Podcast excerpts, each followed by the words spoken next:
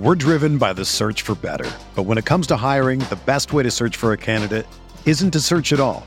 Don't search match with Indeed. Indeed is your matching and hiring platform with over 350 million global monthly visitors, according to Indeed data, and a matching engine that helps you find quality candidates fast.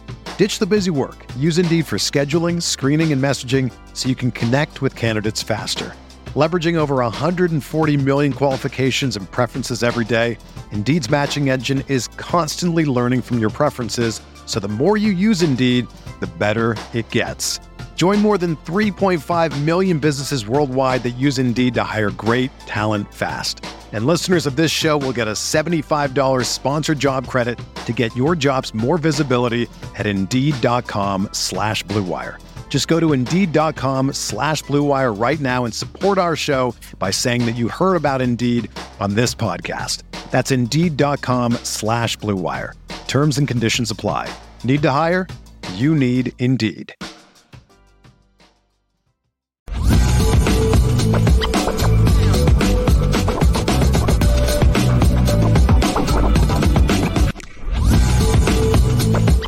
Lucky Lefty is on CFB Nation, presented by Twisted Tea. We're back, Lucky Lefty podcast. I know a boys in the building. LL question today is still up. You still have time to vote, man. Yo, steak and prime rib is best when served, and the options are medium rare, medium, medium well, well done, and other. Go to the YouTube page subscribe, and vote, man. Did, some, did someone say salt and pepper on chicken is enough? Is that what was said? Yo, that's crazy. That's crazy. You guys are the best, man. Yeah, I we gotta we gotta see some pictures next time we talk about this, see what y'all really cooking up.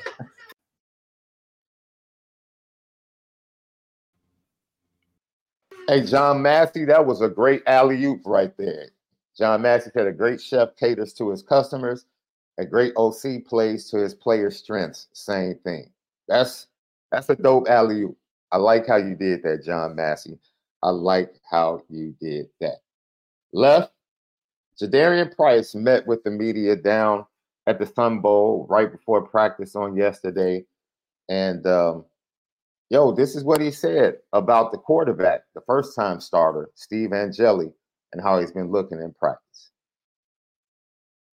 a lot more confident since um, you know our opening game against Navy. You know he's he's been in a lot of games um, since we've you know been blown out a couple teams. He's been in, he's been in a couple games, and uh, you can just you can just see the confidence in his eyes and his you know his cadence and all that. And I've seen that from the pre-practice when we break the huddle, and just you know he's he's uh, speaking a lot more. He's speaking to uh, all the all the uh, position groups a lot more, and we're all very confident in him. So once again, another name player speaking boldly and confidently about Steve Angeli and how he's been looking in practice and saying we have confidence in him. Um, it's good to hear that from the guys heading into the game. Left, it really is. Yeah, it's good to hear them supporting their QB. I mean, it was kind of a dry compliment. I wasn't quite sure other than confidence, but I was telling Kenny yesterday, confidence is 80% of the game because once you're confident in what you're doing, you see things almost uh, premonition wise. You see it before they happen. So, man, I've heard from several people that Steve Angeli is really confident in himself and is a confident kid. And to hear Jadarian Price if we said this love, this goes back to what I said. The quarterback I saw in spring practices and the quarterback I saw in the limited snaps in the regular season are two different quarterbacks. I made my assessment of whether or not I thought he could be the guy based upon the spring. Didn't see him in the fall because I wasn't around. But then I watched him in the games and I'm like, yo, this is a totally different quarterback. He has a totally different level of confidence. And to hear Jadarian Price even point to that saying, yo, his confidence has grown. Like he's he's a totally different dude playing with a totally different level of confidence. So, you know, that's important. And like you said, you know, in your conversation with Kenny Minchey, yo, confidence is the best thing. And a lot of kids come in with that confidence and just have to learn how to transfer that onto the football field and decision making. With a guy like Kenny that wasn't as heralded as the other guys, you know, it's almost like a chip on his shoulder that he has to wear to kind of like spur him on to say, yo, I can be this dude at Notre Dame. We're driven by the search for better. But when it comes to hiring, the best way to search for a candidate isn't to search at all. Don't search match with Indeed. Indeed is your matching and hiring platform with over 350 million global monthly visitors, according to Indeed data, and a matching engine that helps you find quality candidates fast. Ditch the busy work. Use Indeed for scheduling, screening, and messaging so you can connect with candidates faster. Leveraging over 140 million qualifications and preferences every day, Indeed's matching engine is constantly learning from your preferences, so the more you use Indeed, the better it gets. Join more than 3.5 million businesses worldwide that use Indeed to hire great talent fast. And listeners of this show will get a $75 sponsored job credit to get your jobs more visibility at Indeed.com slash BlueWire. Just go to Indeed.com slash BlueWire right now and support our show by saying that you heard about Indeed on this podcast. That's Indeed.com slash BlueWire. Terms and conditions apply. Need to hire? You need Indeed.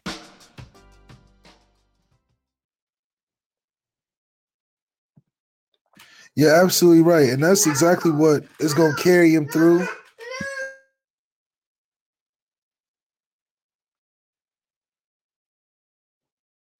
So yeah, it's going to be very important left as left handles left. It's going to be very important. Like Jason Smith said, I, I do believe this, Jason Smith. I do believe that this is a sign that Gino Guidugli, who Steve Angeli said himself has been very instrumental with him this year. Gino is yo very important in developing the quarterbacks. And Gino Guidugli spoke with the media yesterday, and he talked about you know looking forward to working with uh, Mike Denbrock because he worked with him in the same position at Cincinnati. And he said they had a lot of success, and he's man, he's ready to extend upon that success from Cincinnati to Notre Dame. So, um, yeah, it is. Uh, like I said, Steve, out of the quarterback room, he was the least heralded, right? So Steve, me, it is a chip on his shoulder, right? But from everyone that I talk to, Steve feels like, yo, I'm a dude. I should be the quarterback for Notre Dame. And I'm I'm all for that. I'm all for that. I want him to feel that way. I want him to feel like, you know, hopefully he does stay. And if he stays, I want him to feel like, yo, this is my job. I'm the incumbent. I'm the one that started the Sun Bowl. I'm the one that performed in the Sun Bowl. Riley Leonard is going to have to come take this. I want him to feel that way. I want him to go about business in that way and in that manner. He absolutely should, you know. But it's great to hear from his teammates, man, that even they recognize the difference in the confidence in this young man. It's it's going to be absolutely incredible to see him perform and perform well on Friday evening, I mean Friday afternoon. Lucky Lucky Podcast. So that was Jadarian Price on Steve Angeli. And then we had Howard Cross, who is one of my favorite players of all time. And this clip, this piece of video does nothing but solidify how great of a representative for Notre Dame he is. You know, he was asked about returning, he was asked about him and Riley Mills coming back. And then he was asked about, yo, what it means to go ahead and get that master's degree at Notre Dame.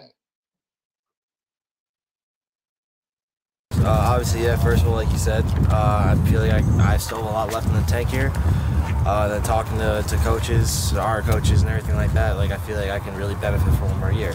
And the other side of that, NFL does stand for not for long, right? So I want to get my master's done, uh, make sure I get everything uh, I can get done at Notre Dame because it's a great university, and uh, get everything done going going forward. I'm sure you and Riley kind of made your own decisions, but when it comes out that he's also staying, how big is that to have both of you guys on the interior next year? Uh, it's huge. I mean. Um, we are we're both big parts of the defense. So both of us coming back just is a really good uh, part or base to, to build a great offense next year. So what were you? Now, towards the end, I think he got mixed up because he said, you know, they have a, a, a chance to set the base for a good offense. Maybe Howard Cross wants to play fullback next year or tight end. But yeah, Howard Cross is a fantastic young man. I'm glad to see him and Riley Mills playing in the bowl game and coming back for 2024 along with Jack Kiser. And like he said, uh, they're going to be the foundation for the promise of the 2024 Notre Dame defense. This is my question for you guys. We talked about bringing in Riley Leonard and how it might congest things in the quarterback room moving forward. Do you feel that way with Riley Mills and Howard Cross coming back at defensive tackle? Do you really feel like guys like Devan Houstan, guys like Armel Mukam, guys on the interior, Brenan Vernon, do you feel like things are being clogged up with the return of Riley Mills and Howard Cross?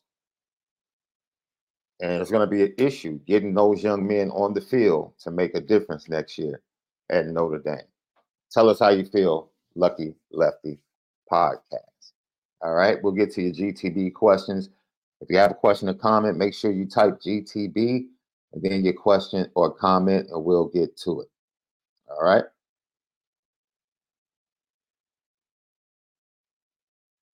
We go next to Kenny, uh, not Kenny Minchey. We go next to Eli Raridon. Some very interesting comments about the season offensively, and um, he was asked about Steve Angeli as well.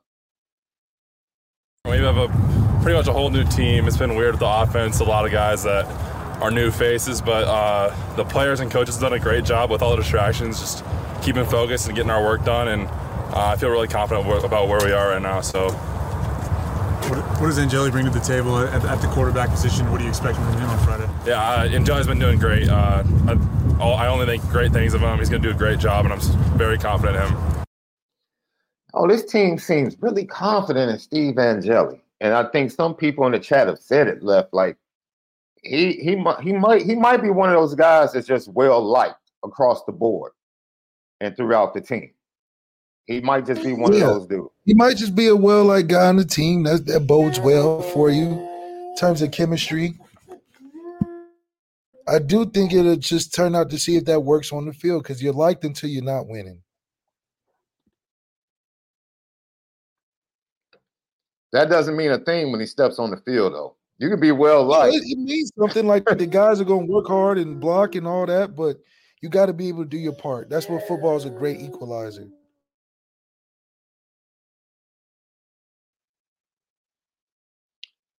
Left, what is that, man? It's too early, man. Don't please tell me you're not drinking soda this early in the morning. Is that some type of juice or something? No, that's just that arrowhead water. You know that Cali got a little different water over here. The first time I saw arrowhead water when I was out there at Ralph's, I walked into Ralph's and I'm like, man, it's funny how you know you see different things and it's regional yeah, because it's not ice. Ice Mountain's over there, right? Yeah, I got Ice right. Mountain. But yeah, Dasani, Ice Mountain are the main Midwest plugs for the water. But that is crazy. Is it fool's gold in your opinion? Everything that you've heard from Notre Dame players about Steve Angeli.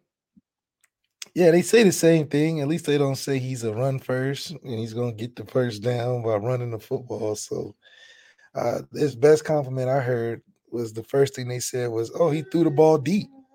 That was a good indication of something possibly to come.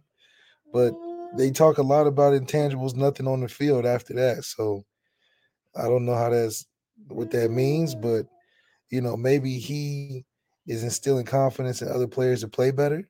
You could maybe take it as that, but I would love to hear about some uh some on the field things that he's doing other than the prospective hope that he's going to play good because he's confident. Confidence matters a lot, but that's an individual thing. It would be better to hear from the individual that he's confident than to hear from, you know, other people because you can't really quantify that. If they're out there like, man, he's out there dealing, like what you heard about CJ Carr, I'll be like, Mhm. okay, that's something to lean on a little bit. But confidence, hopefully, that just uh turns into support uh on the field for from his teammates. But like I said, I don't expect it to be a 45 point, you know, showdown. I think it'll be closer in the 20s. Uh, Mhm. but I do, but I, I do think we'll win the game. So you think it's going to be close? You know, we're going to say your prediction until tomorrow. But you think it's going to be a close game? Just because it's in the 20s, don't make it close. Because the other team got to score points too. I just think Oh, that well, you said a showdown. So when you said a showdown, I'm like, oh, okay, man. It's a showdown because you know it's everybody's kind of brand new. It's a showdown for Marcus Freeman putting on the coaching and development hat instead of the hat of of dominance. I think you can dominate through um, playing technical and fundamental. I think that'll have to be on display. Us not getting ridiculous penalties that'll overshadow the the the bright spots of the game if we go in there and get 14 or 12 penalties on just mental error stuff, jumping off sides, holding, unnecessary roughness, that kind of stuff can put a damper on a game where you're looking for young guys to look pretty good. So uh, hopefully uh, that's not a factor in the game and we can see a clean game. I'm hoping for a clean game. If we have all our starters, Blake Fisher, Joe Alt, I would, I would be looking for a dominant game, but I'm trying to be realistic and not Mhm. put too high of expectations on a guy that has played well in spots but hadn't got quite got his shot. And so I think, you know, it's a good challenge for Steve Angeli to prove a lot to us. I can see that. Lucky Lucky podcast. Offensive coordinator for the Sun Bowl, play caller for the Sun Bowl, Gino Guidugli. Yeah, he was asked about his new left tackle. And uh, this is what he had to say. Man, technical difficulties left. You know, from what you've heard about Charles Jagusah and his performance in practice, as a true freshman starting at the left tackle position, you know, how comfortable are you that he's going to perform well? Yeah, I mean, at the end of the day, he's at Notre Dame. He's got some good enough uh, fundamentals and coaching from Rudolph, and he's staying built up. And we have a, Mhm. a, a nice history of linemen doing well. So all his historic signs point to Charles Jagusah having a, a good first showing. Uh, you know, usually all linemen get their their flowers. I mean, get their weights and their credit as the years go on. I think it's a lot harder to see a guy pop on a greatness level, other than as opposed to him getting exposed his first game. So as long as he's not getting blown by, especially by the third string defensive end or however it may have you, then I generally believe he'll have a good first showing. Um, is he to be Ronnie Stanley and Mike McGlinchey his first game? Who knows? But as long as he ain't giving up crazy plays, he'll probably be all right. All right, here, let's try it again. Gino Guidugli on Charles Jagusah. He's a huge human being and moves really well for his size. And on top of that, like the guy's a true freshman, and he just um, you teach him, he reps it, he knows it, he can go execute it, and uh, his ability to just take information and be able to apply it to the field, make adjustments on the fly, is what's going to make him special. He's such a he's such a dude. He's such a bro. Like, you know, Ooh, Gino. yeah, it's like thanks, dude. Like, yeah, okay. I just hope that his demeanor is a little more fiery when Mhm. it comes to coaching, developing these kids. Uh, and, and you know, maybe it doesn't have to be as fiery, but a concerted effort to make it sure it's better than what it's been. However, you get it done, and I think uh, Gino Guidugli has a. I don't want to call it a laid back approach. I don't think he's laid back about his job, but uh, a softer tone to um, getting his guys better, or at least more ready to play. What he said made me feel really good about Jar. You know, I've already felt good about Charles Jagusah in this game. Yeah, it's, it's not. I think Charles Jagusah is one of those players you don't have to worry about. You know, he doesn't have to quite be talked about uh, every day. like a LeBron or something, but him Relax, him not man. being talked Relax. about. You always trying to slip LeBron in here, man. No, I'm just saying him him not being talked about is a good thing too. Because you know you he's one of those guys you can you can not worry about and just know he's doing his job. And I think that's why he was a great pickup as a recruit because you know that that's going to turn out to be the product and the return on investment that you expect. You know, That's that last parting gift from Harry Hiestand, dude. That's that last gift it's on the way out the door. Like, I'm gonna leave- Like, I believe you one great left tackle. yeah, I'm gonna leave you with something you can chew on for three, four years to to hold you over until you got to do it on your own. Yeah, You know, yeah, yeah. I the most important impressive thing for me is how quickly he picks things up. And I think that's what was able to allow him to shine in bowl practices, right? So from practice to practice, you saw this steady improvement from a freshman. And you're like, yo, his first practice, his second practice is better than his first practice. His third practice is better than his second practice. Oh, snap. His fourth practice is better than all of those practices. And when you see that type of improvement and you see a young man that can take, apply what he's being coached on the fly, which sounds like before skip practice to practice, we're talking play to play, series to series. This young man is improving. And now that he gets an opportunity to actually go out there and play, I think his first quarter his first quarter or his second quarter will be better than his first quarter. His third quarter will be better than his second quarter, and his fourth quarter will be better than his third quarter. I think that's the improvement you're going to see from this young man throughout this game. That's that's what it made me feel like. Like we're going to see steady steady improvement from this young man and a really solid performance. I like it. Jaden Mickey, he has something to say about the defense. And uh no, I agree with you though on the Charles Jackson. Like you said, like yeah, he's gonna be the product that we've expected. It's just uh I'm just excited. I think it's a very a very secure lock. I wish we would feel those same ways about all of our position groups. I think historically Yeah. the tight end, O line positions, running backs, you can just naturally feel pretty good that we're gonna have an answer for you. Jaden Mickey, 10 wins is huge. That's what he's letting us know, Left. Change the offense at all um, for him, or is it going to more or less be the same? Man, I don't know. I definitely hit the wrong one. I thought I hit the Hey, right Mickey one. got bigger now. Right. That ain't that's I'm sorry, ladies and gentlemen. That is not Jaden Mickey. Let's Change see. the offense. Yep. Nope. Wrong one. But Jay Mickey talked about how important it is to get to 10 wins left. He said, yo, 10 wins is important.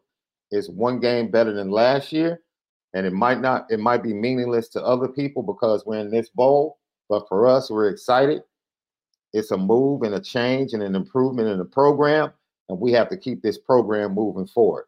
And we expect to do that on Friday. So it's good to hear that that they're playing with meaning and they're playing with confidence. And uh, I love it. I absolutely love it, love. Absolutely love it. It is one of the things that we look forward to with this team, seeing them play a clean game and seeing them playing with confidence and making sure that they show up, right? Let's get to the GTB questions as we get ready to get out of here. You guys have been fantastic in the chat. I disagree with you about that medium rare being the only way. I'm sorry, man. It's a lot of different taste buds, man. A lot of people, the texture of medium rare just doesn't does not agree with me. And I'm a texture person. That's why, as much as I love bananas, I can't eat banana pudding. The texture of it just it messes with me. Wait, Can't wait, you can't what? Yeah, I'm a texture person, left. So like the the mush of the banana pudding, I can't. And I love bananas, bro. I got one right here for post show. Love bananas, bro. Love banana now laters. Love banana shakes. Love all of it. But banana pudding, dude, maybe it's the way people make it. Once it gets once it gets mushy, I can't. No, I can't. That mushy banana, I can't do it. I'm sorry, I can't. How do you eat pies? What do you mean? How do I eat pie? I don't eat a lot of pies. You don't eat any fruit pies. Mm, no, the only pie that I really love is uh, lemon meringue. But how do you go from that, which is mushy? You Pie eat is not pumpkin mushy, pie. dude. Mushy is pie Pumpkin pie is not mushy mushy, either. I don't eat pumpkin pie. Sweet potato pie. I eat every now and then. I'm not head over heels Yo, over sweet potato cake pie. is mushy. Gee, cap, Huh? cap. How is carrot cake mushy? Because you What are you talking about? because the carrots in it make it mushy. Plus, don't you put like nuts, The almonds, or something carrots, like the, the, the carrots in it make it mushy. You do understand all the ingredients are put together and then baked into an actual cake, right? But the not- is stringy though. No, no. You don't have strings of carrot cake if you're doing it properly. You don't have strings of carrot cake in the cake.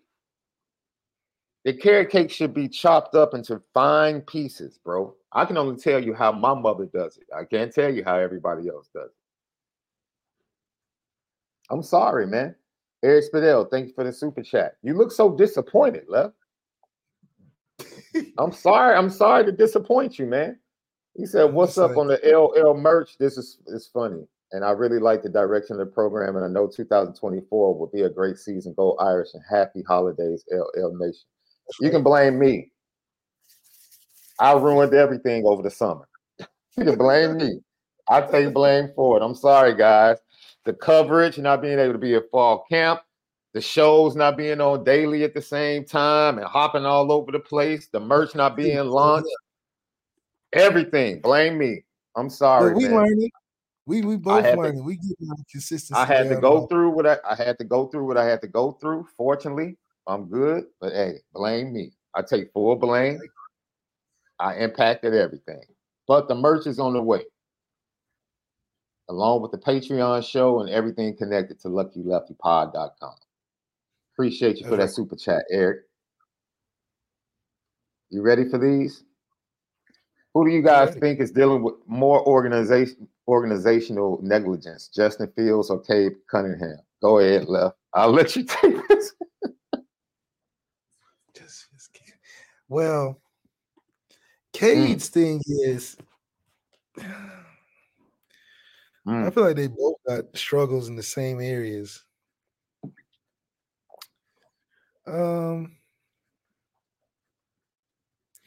it's harder for Justin Fields than it is for Cade because Cade can control more as a as a player on five instead of a player on eleven. Cade can influence the game more, especially as a point guard, than Justin's influence, even though it's very heavy. And the things that factor into it, there's more control in the basketball game. If Cade was like, which he already has to, I got to get 40 a game. He's in Mhm. control of that. Justin Field ain't in control of play calling. He can only make it look better. And it's just a, a there's not a synergy there because they don't want to coach his type of style.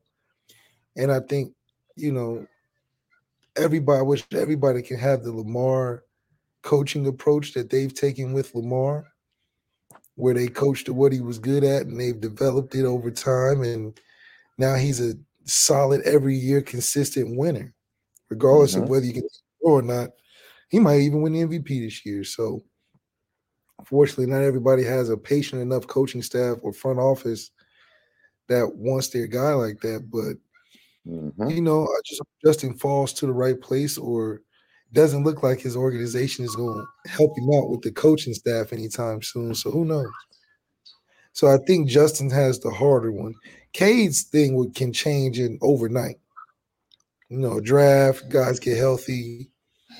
They don't have a bad team, uh, talent wise. They just have poor management in the wrong spots. Like Killian Hayes shouldn't be starting. Damn near shouldn't be in the league. Damn near shouldn't be in the league. Isaiah Stewart's not big enough for five.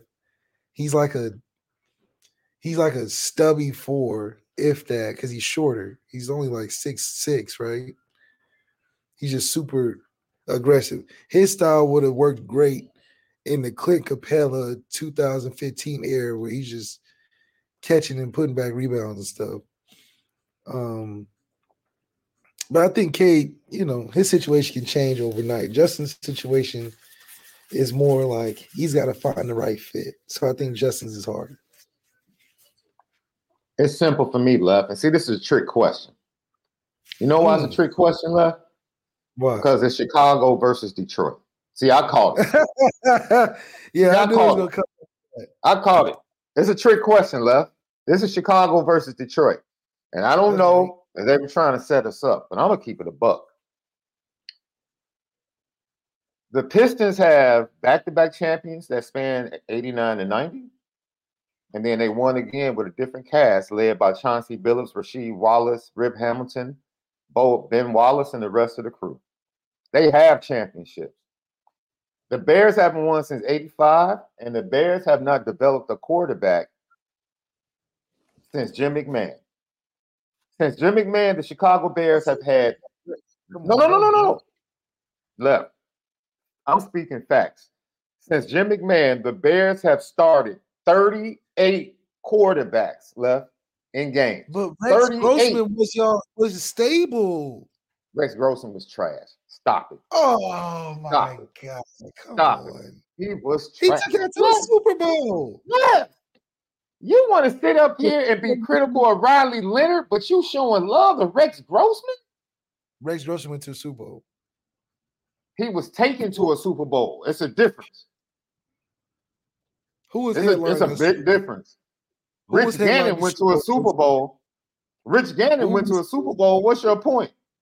Jim Plunkett went to a Super Bowl. What's your point? I can name a bunch of quarterbacks that went to the Super Bowl. Matt Ryan went to a Super Bowl. Matt Ryan's a Hall of Famer. You need to quit. You need to quit. We can make a bet right now on this show. Matt Ryan would not be in the Hall of Fame. I'll take that bet Bet. right now. But is is Andrew Luck gonna be in the Hall of Fame? He shouldn't be. It, that wasn't the question. I'm just saying he shouldn't be. I would say no. Andrew Luck's going in, so is Matt. I would say no. Now you're asking if he's going to make it. You know, you know how the media. If they love you, they'll put you in. So how you don't feel like that? wait a minute. Does Does Andrew Luck deserve to be in over Ocho? Ocho will get in. You know how they gonna they gonna That answer uh, the gonna- question. Does Andrew Yes, Luck deserves to be in over Wait. Ocho? Over, I think they'll both make it. Okay, who who deserves to go in first? Well, I mean, that's that's subjective because they they pick and choose how they do that. But if it's in the right order, Ocho should go first, and then Andrew Luck should go, if not the same class. But you know, Are you ready to elevate your college football game day experience? Check out Twisted Tea, your go to game day beverage for college football fans. Twisted Tea is unlike any hard beverage you've had before. It's made with real brewed tea and packs a powerful punch with 5% alcohol and no carbonation, delivering the perfect balance of taste and refreshment that goes down smooth for every game day occasion. No need to settle for the usual. Twisted Tea turns up any occasion, especially when you're cheering for your favorite team. Whether you're tailgating in the stadium parking lot, watching at a bar, or hosting friends at home, Twisted Tea is there to elevate game day experience. It perfectly complements your love for college football and your passion for creating unforgettable moments. So let's toast to unforgettable game day experiences. Twisted Tea, the drink that fuels fun and celebrates your love for college football. Keep it twisted. Thank you, Coach Vic. Thank you, Coach Vic. The Lovie Smith defense went to a Super Bowl. Thank you, Coach Vic. What are we that talking means that about? Notre Dame, like saying Notre Dame defense going to the Who was more impactful? Who was more impactful putting points on the board? Rex Grossman or Devin Hester? Devin Hester. Rex Okay, Grossman. then. That's that's disrespectful. Like for your return guy to be more impactful for your team scoring points than your quarterback. Listen to what you just said, Left. No, Listen I'm to what you thank you.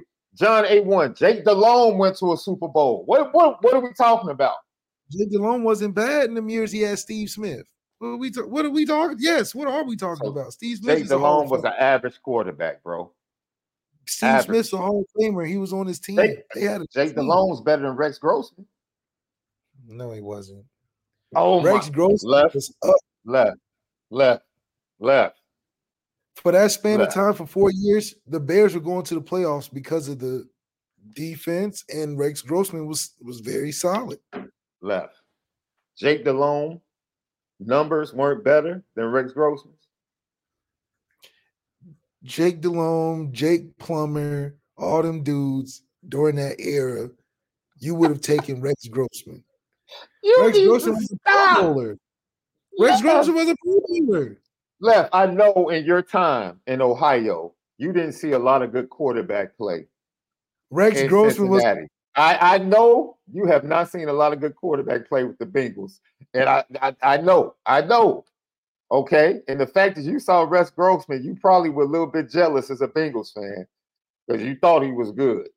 But for the folks that are actually here in Chicago, Rex Grossman was trash, left. He was trash.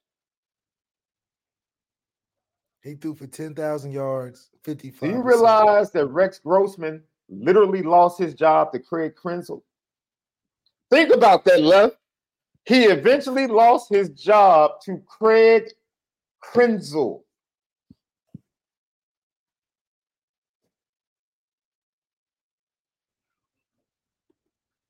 I'm gonna let that marinate.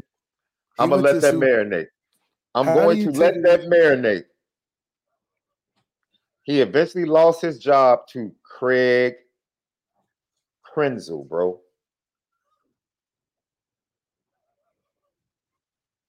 How are you defend? This is easy, man. The Bears have started 38 quarterbacks since Jim McMahon, dude. Are you kidding me? This So is during the stretch, you're telling me during the stretch of Rex Grossman, he I wasn't. can't believe you're defending Rex Grossman, bro. I just can't. I'm just saying. I'm just trying to get an understanding here.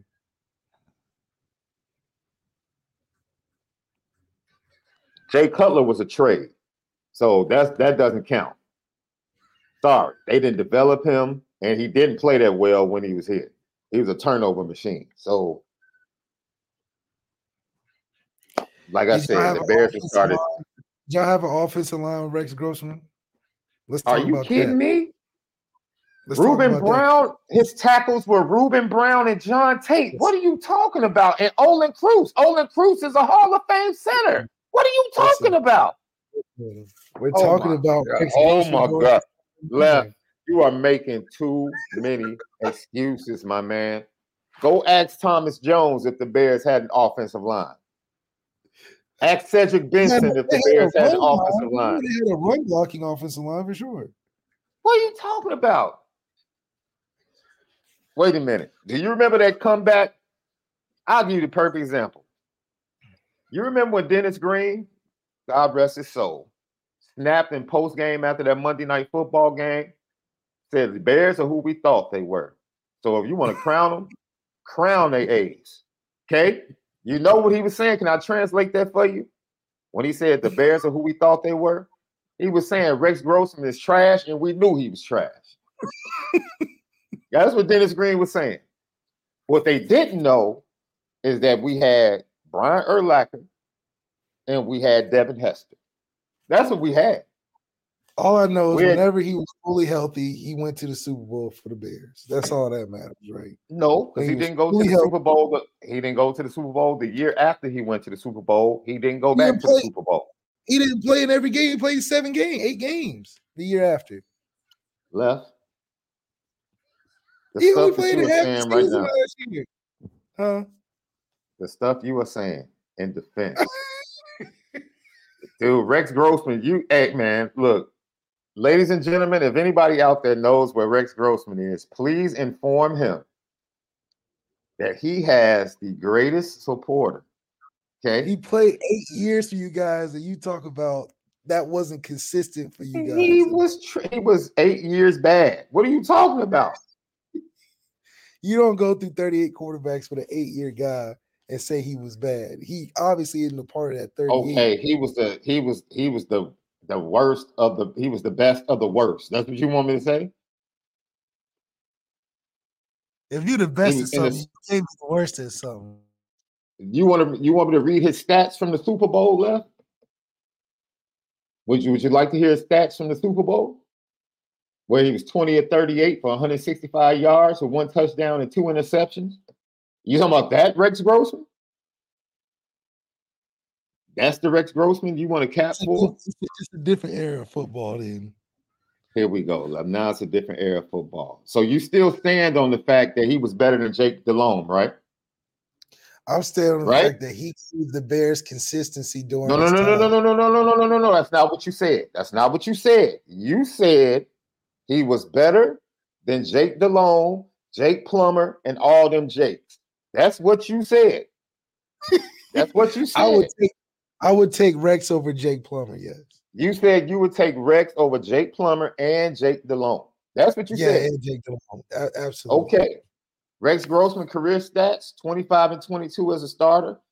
A career 55% completion percentage. Career. You got to think of the era of football at this time. oh, here. Oh my God. Career 55%. Jamal Lewis around that same those same years, Jamal Lewis is running for almost 2,000 yards for the Ravens. When that doesn't happen these days. left. The man threw for 10,000 yards in eight seasons. In eight seasons, yeah. Look, Patrick Mahomes got 10,000 yards in three. Like, come on. That's that's not even averaging 3,000 a season left. What are we talking about?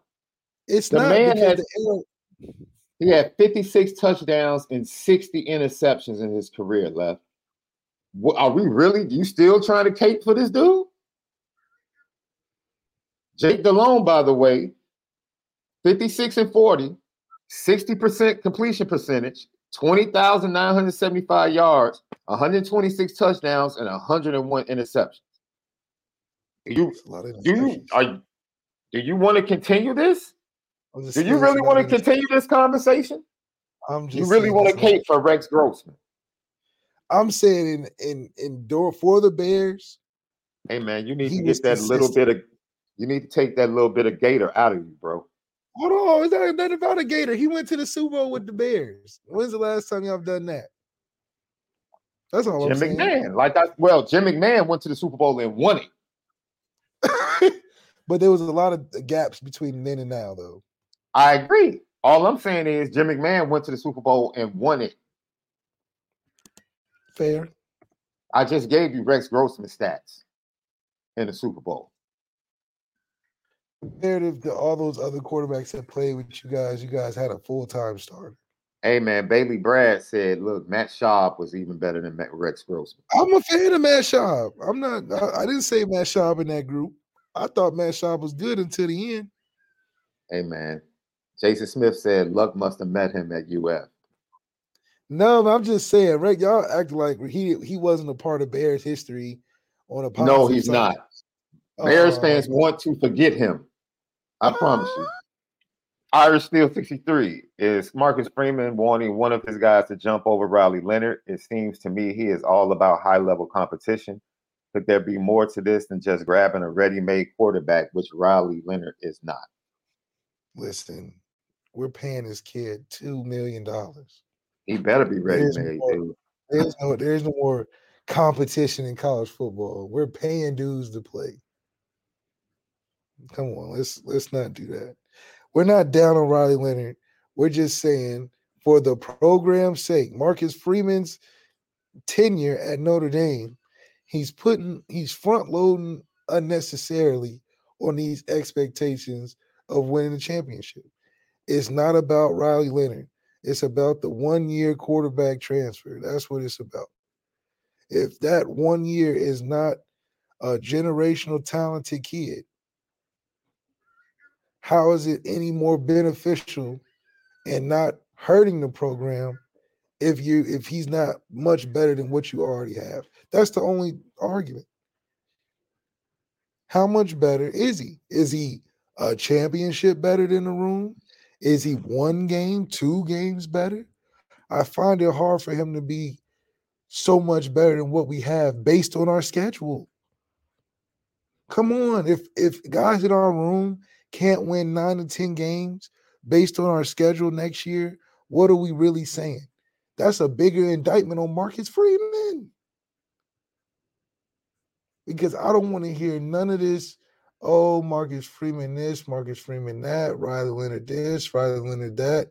If the season isn't un, undefeated, expected, what we're supposed to do, it's just not. It's just too easy to place the blame on Marcus Freeman making a move like this when he doesn't have to. If he rides in there with the guys he has in the room, brings in a solid walk on to handle the walk on duties and get the scout team ready, I think that advances the team further than what he's doing right now. And that's just my opinion.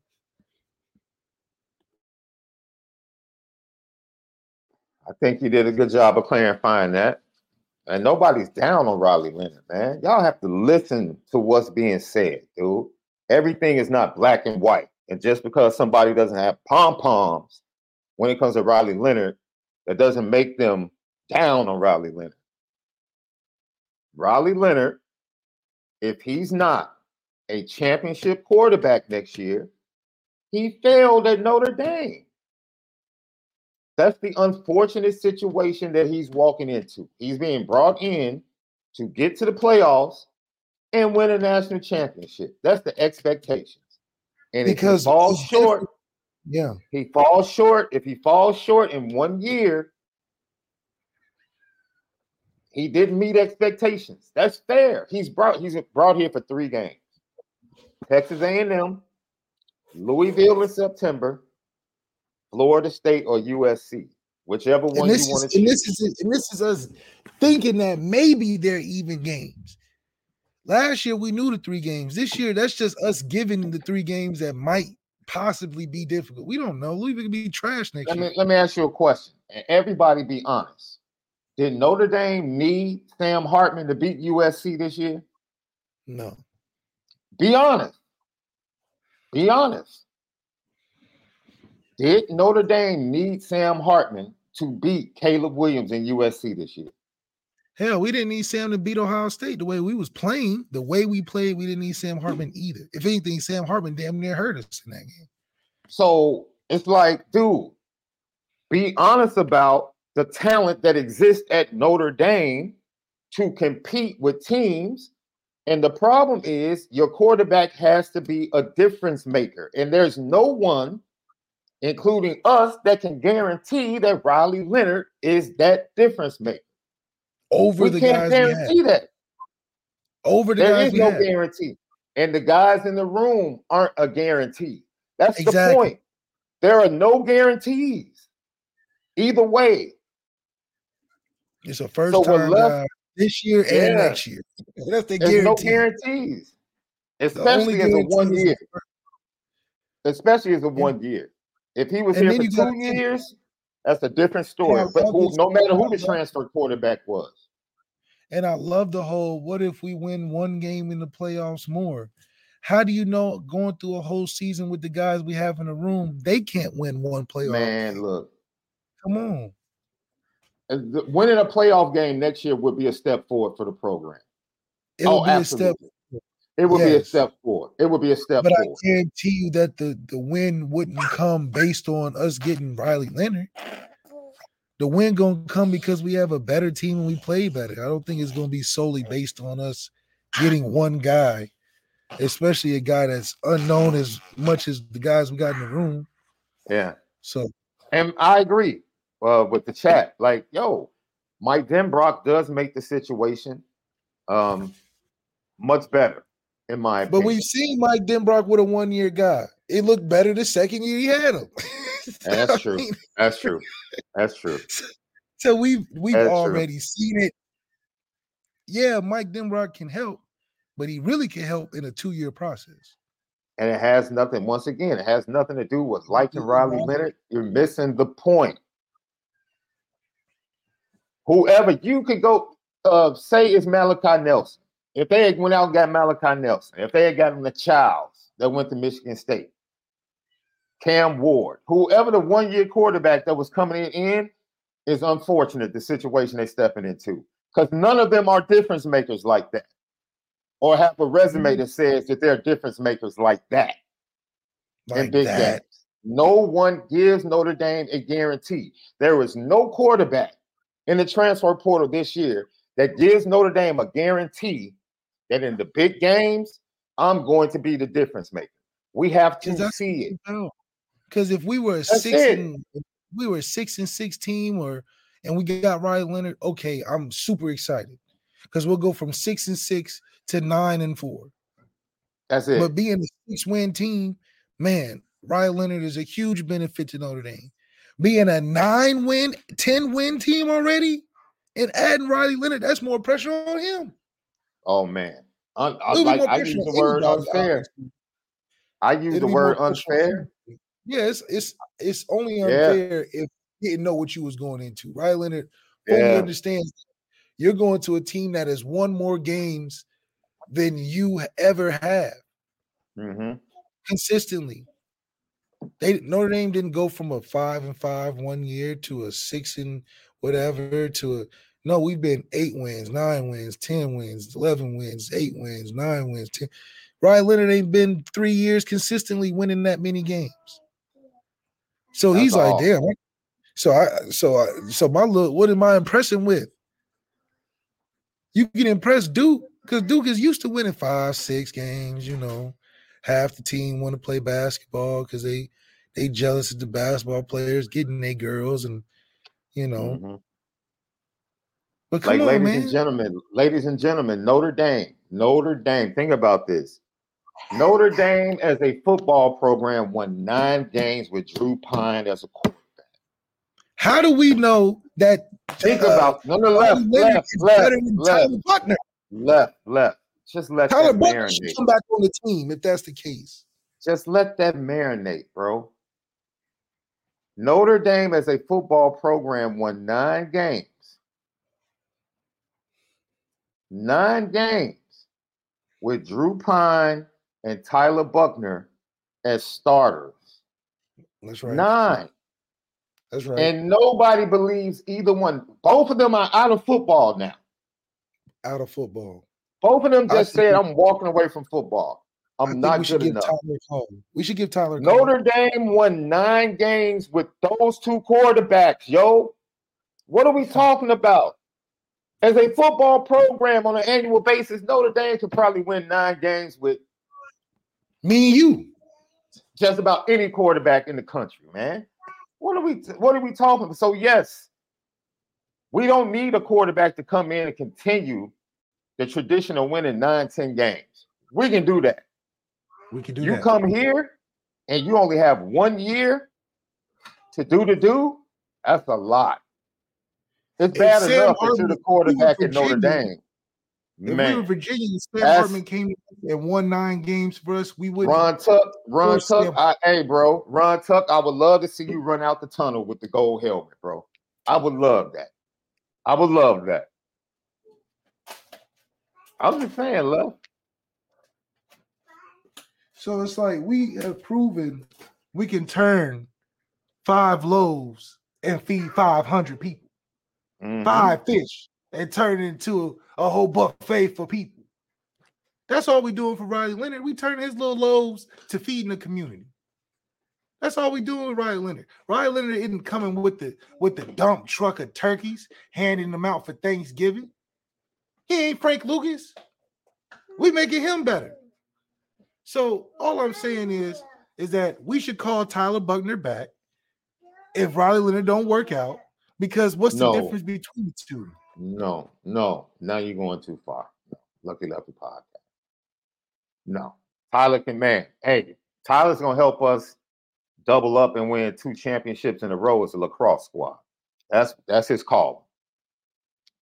That's what I see. Thank you for the question, Indy Milton fan. Do you see a future where bowl games are only played by second string and starters, not leaving for the draft, sit out the game?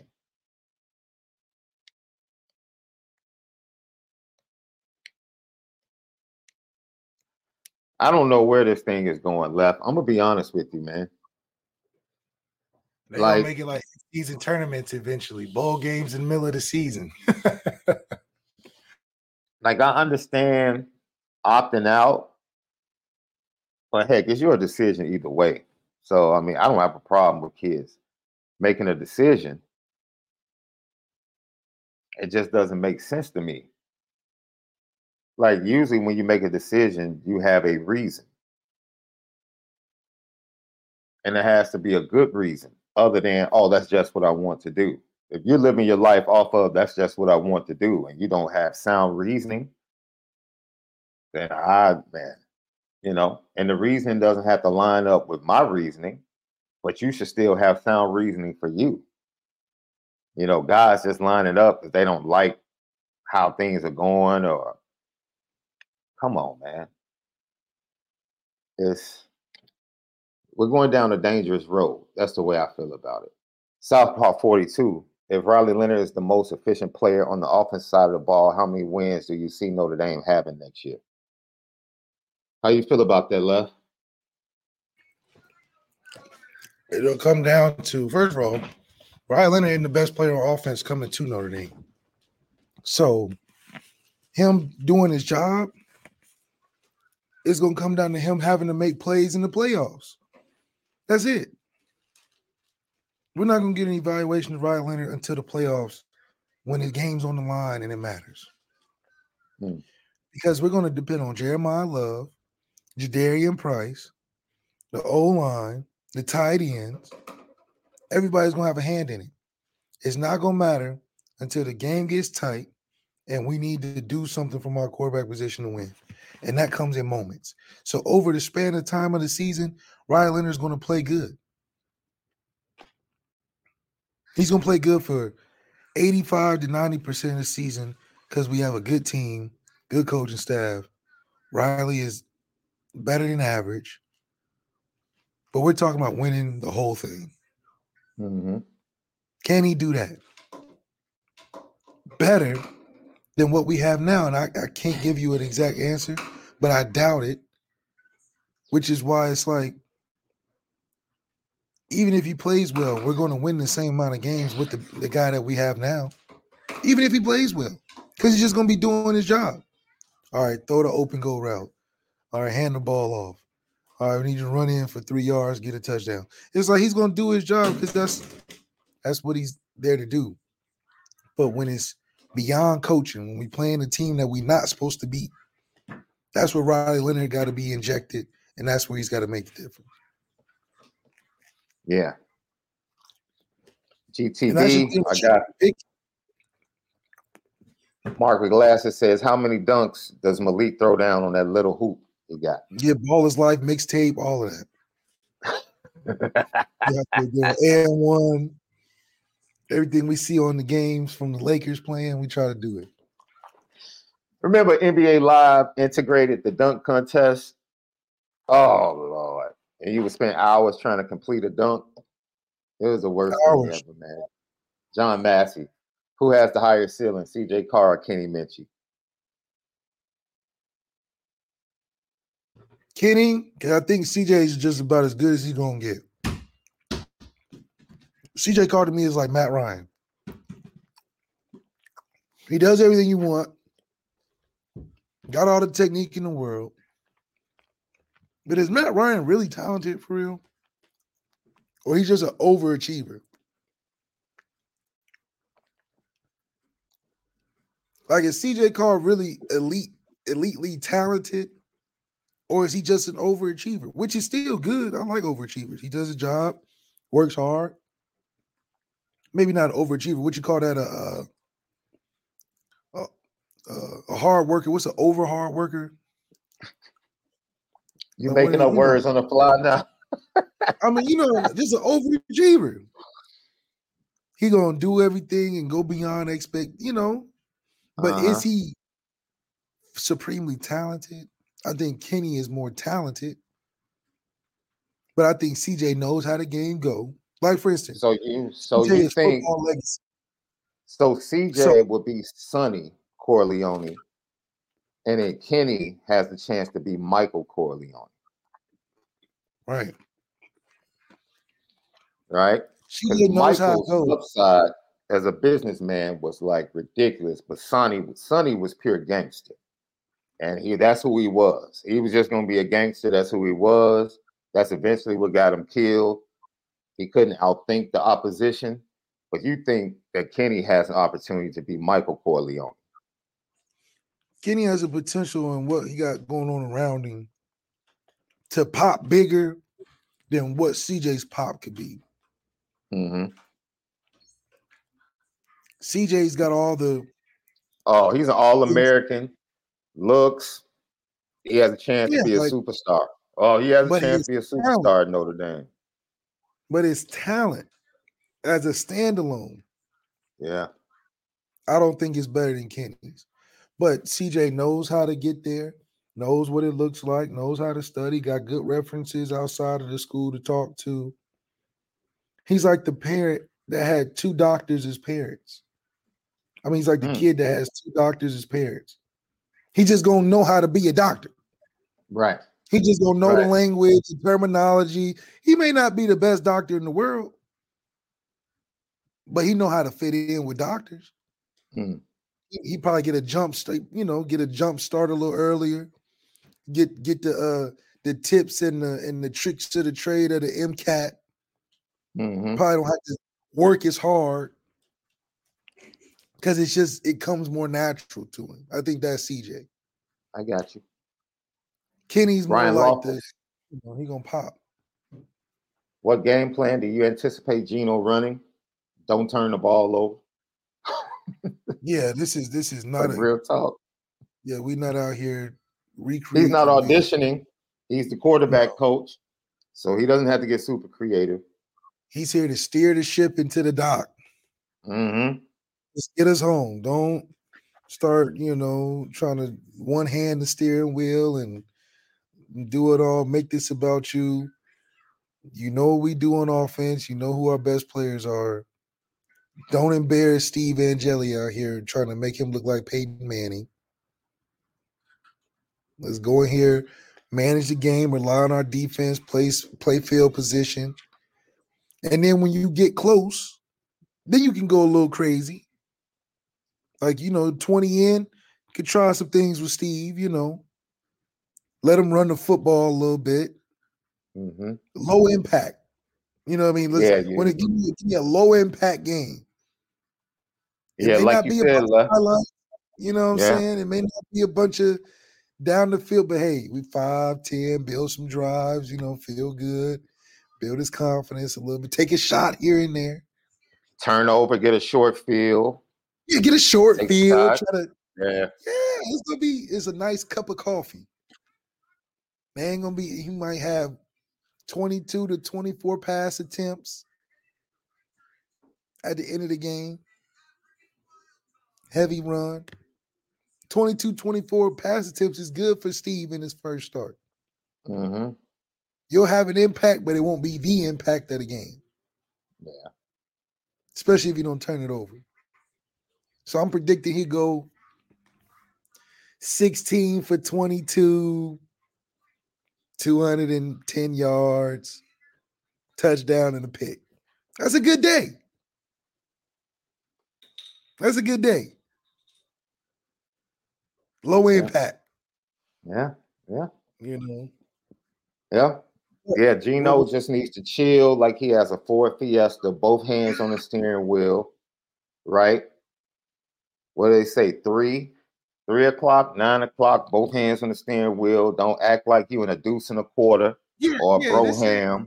You know what I mean? You don't need to be with the gangster yeah, lean and all that. Nah, nah. Take the dice out the rear view. You don't need that. Right. right. That's right. It ain't, it ain't, it ain't that type of drive. No, right. Or the fuzzy, the fuzzy fox tail out the window. Yeah. Which is driving to the grocery store and driving home. Mm-hmm. That's it. That's it. Ryan lost this last one. What are your thoughts on Nic Scourton, the edge player from Purdue who entered the portal? That could be a nice pickup if Notre Dame pursues him. Uh, Ryan Walters, by the way, is doing a really nice job with the defensive backs he's picking up in the portal. I expect him to come in and play Notre Dame tough because he wants that man to man defense that he played at Illinois, and he's picked up some really nice defensive backs in the portal. So he's looking to be able to come in with his defense next year and dictate with man to man the way he did at Illinois that last year before he got the head coaching job. So I'm that Purdue game is going to be very interesting to watch Riley Leonard and the offense go up against man to man coverage the majority of the day. But yeah, go ahead, Left. I mean, any thoughts on Nic Scourton? I think if he's fitting the weight requirements of us looking more intimidating, then we should get him. oh man. Lucky Lefty podcast, man. All right, Left. Getting ready to get out of here. The chat has been wonderful today. As I said before, you guys are tripping a little bit with that medium rare, but it is what it is, man. You know what time it is.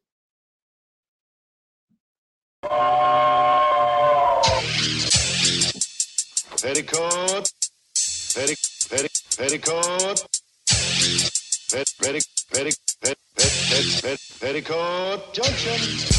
It's time to get petty. Oh, we did a good job executing. Are you upset with something? And fire up the Petticoat Junction train. I just don't like you. You don't? No. What is today's petty historic Petty Junction?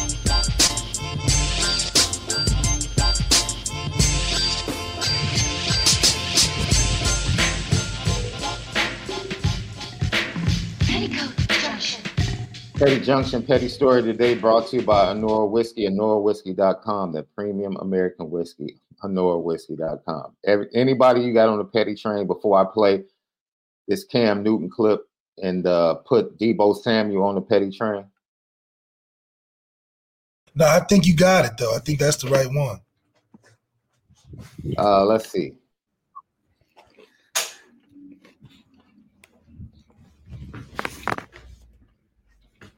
See, did I get the right video? Let me see. Football to be. I'm sorry.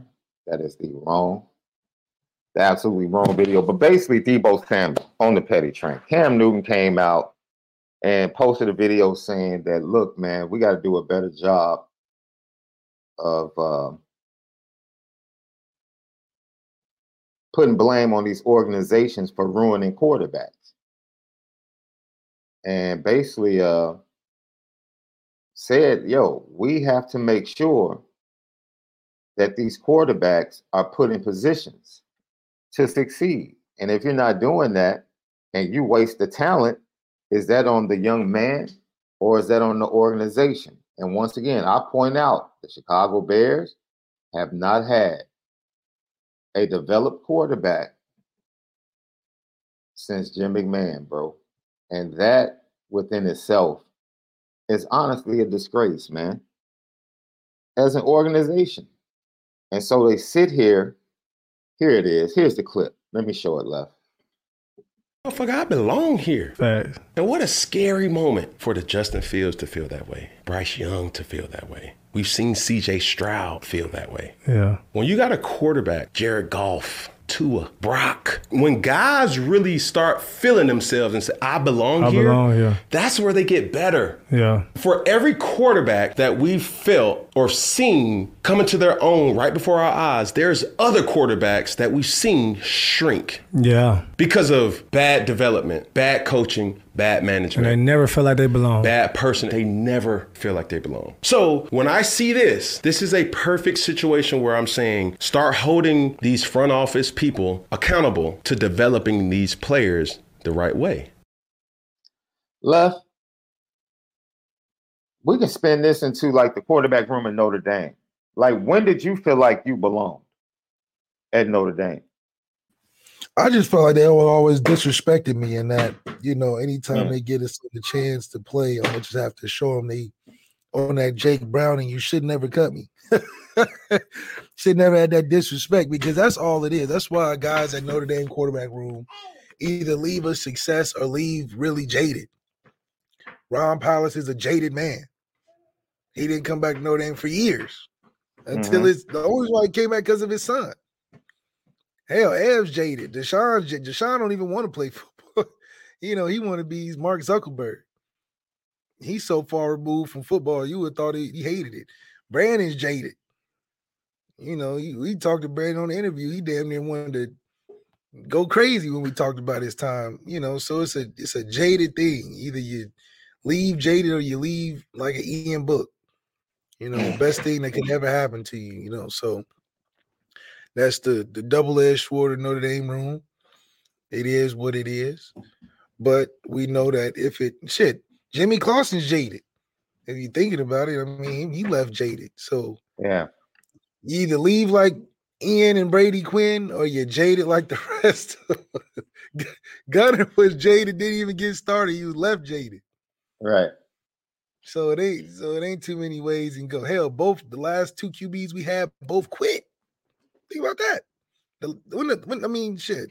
When the last time you heard both starting quarterbacks of this of the same team that had success? It wasn't like we sucked on some Barry Sanders and you quit because we sucked. We were good. And both of y'all, and wi- within one year leaving, quit the game completely. Drew don't even want to play football no more. He want to be a student. Hell, Tyler so jaded he went to a different sport. He said, "Let me try this. If this ain't working, let me try." He didn't. He wasn't the Charlie Ward of Notre Dame, where he can go to the league in both sports. He quit one to play another. So Notre Dame, that's just a gift and a curse, man. You you leave jaded or you leave a hero. So when do you get that moment? When does Kenny and when does CJ get that moment, or even Steve Angeli? He has an opportunity on Friday, but when do you get that moment in Notre Dame where you feel like, okay, I belong? Can it happen on the practice field, or does it have to happen during a game? Hmm. It has to happen in a game because practice can fool you. Okay.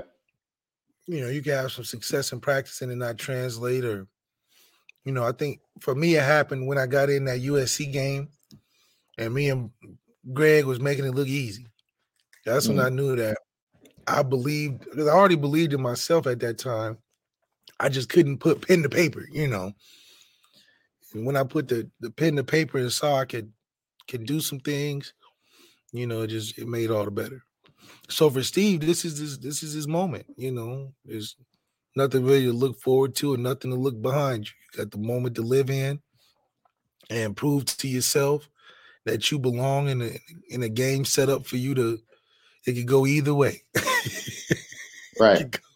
It could go. Right. e- you you can leave being jaded, you know, or you can have some success and be like, well, damn, they just didn't give me enough of a shot. You know what I mean? So I think Steve is is got everything to gain and nothing to lose, really. It is uh yo, that's funny. So Deebo Samuel, um, you know, you guys tell me if you can uh, hear this audio. I'm going to play Deebo Samuel on NFL Network on the Up and Adams show or the Up and Adams podcast, and this is what he had to say about um, Cam Newton's comments about his quarterback. Was it crazy egregious or what? Man, it, I'm sorry for that technical difficulty, but basically, let me see if I can hear this dude because he took a shot at Cam, but then he took a shot at Micah Parsons, and it was like, yo, what? I can I can I can go for some NFL beefing. Look, man, Deebo, look, I understand left. He was upset with Cam Newton. He was upset with Micah Parsons, Parsons taking shots at Brock Purdy. I think we saw on Monday night full display on what a franchise quarterback is and a game changer, what a game manager is. Absolutely. It was on full display. If you want to sit up Night- here and you want to you want to cape for Brock Purdy, that's fine. Because what it did he say? for you. So being upset about Cam Newton and then trying to throw Cam Newton under the bus, like stop calling my phone and stop texting me. You wanted me on my pod, you wanted me on your podcast. What does that have to do Oh, with that's what that got to do with anything. Of course, he's he's a journalist now. He trying to get you, man. That's that's lame. So, dude, that's that's corny. You're on the petty train, and then to go after Mike. Micah Parsons was petty for saying something because, like you said, yo, we scraped, we scraped y'all. Like Brock put up 40. on you all. So you need to relax. But we know Brock But- is a product of a system, man. Like, We know that. We know that.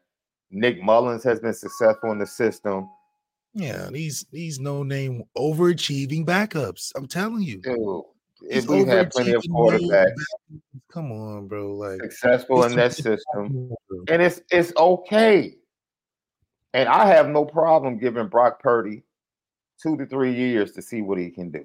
If he Brock can back Purdy's up this year, in an Easton Stick, a Jake Browning, these these professional dodgeball. I call them recess All American. we also All saw when Trent when Trent Williams leaves that lineup like he did, you saw Jadeveon Clowney have a field day. easily. It's like, come on, like, why are we doing this? These Will Levis, Kenny Pickett, wanna be, you know, these guys are. Uh, I'm just glad the NFL, the the the cream rises to the top.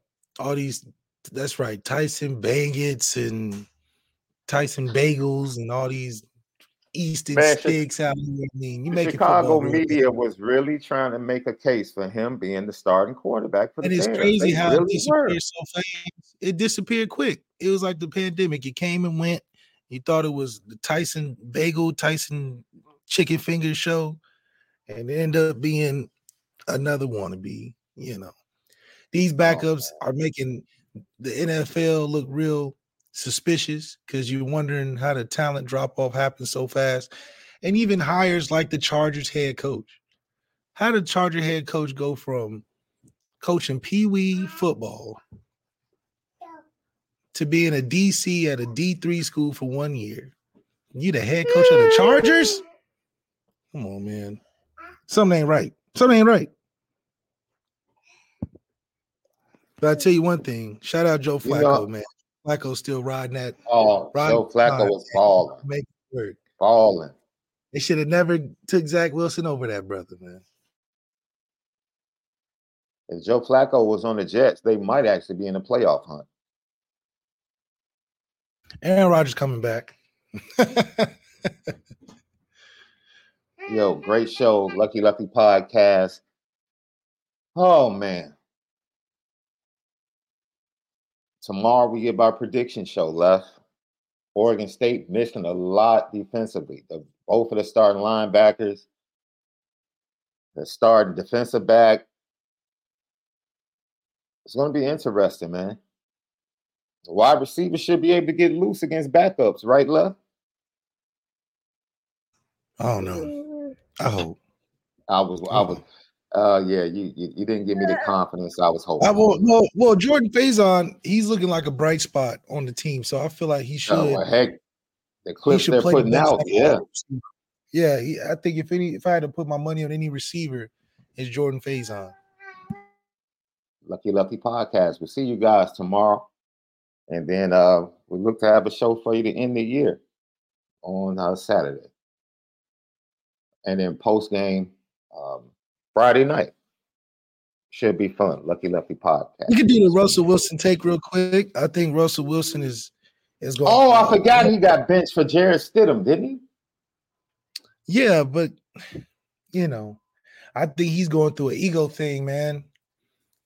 Going through an Mm. ego thing. So that's why your game always got to evolve. You can't rest on laurels for too long because you know people get real forgetful in, a, in an industry like that. Yep, I agree. Hey, have a great day, guys. Make sure you spend it different.